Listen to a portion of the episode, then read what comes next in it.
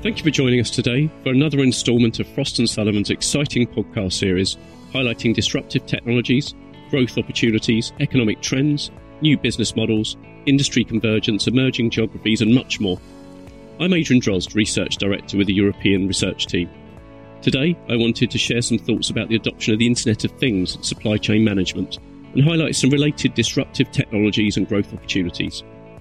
This research outlines the impact of the Internet of Things on existing supply chain management practices. It covers a gamut of applications and the technology-based solutions that are disrupting supply chains and highlights the benefits resulting from their adoption.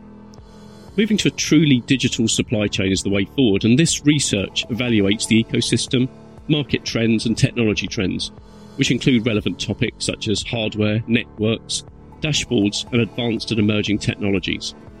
The research enables solution providers to identify growth opportunities and provides users with an overview of relevant applications and use case examples.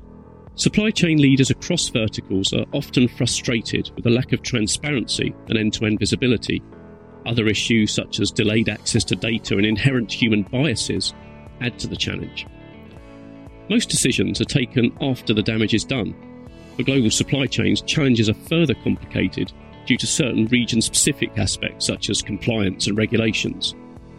I O T-enabled supply chains facilitate unprecedented access to data, often in real time, while artificial intelligence and machine learning bring a level of sophistication to insights that was previously unavailable. Predictive analytics, automation and robotics are only just some of the solutions that will disrupt supply chains.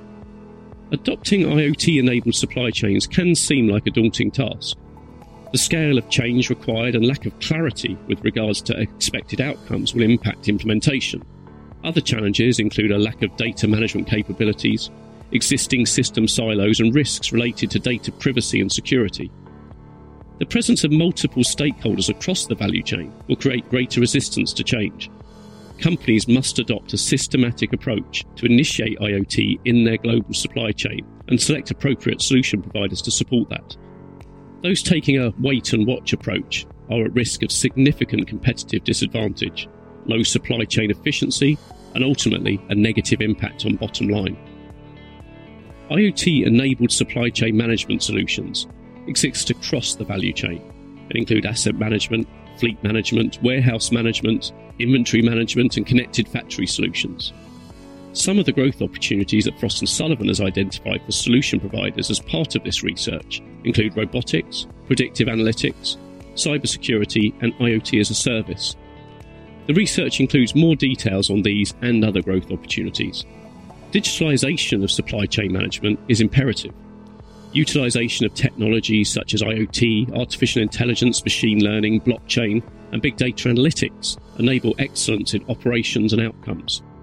Some of the benefits that users are likely to experience are greater accuracy in forecasting, enhanced performance thanks to automated and customized solutions, and the ability to initiate rapid response to minimize losses. The extent of applications ranges from point solutions for very specific requirements to end-to-end solutions that completely transform supply chains. On that note, I hope you enjoyed this session. Please join us for future podcasts and become a member of Frost and Sullivan's Leadership Council by emailing us at digital at frost dot com. Thank you for your time.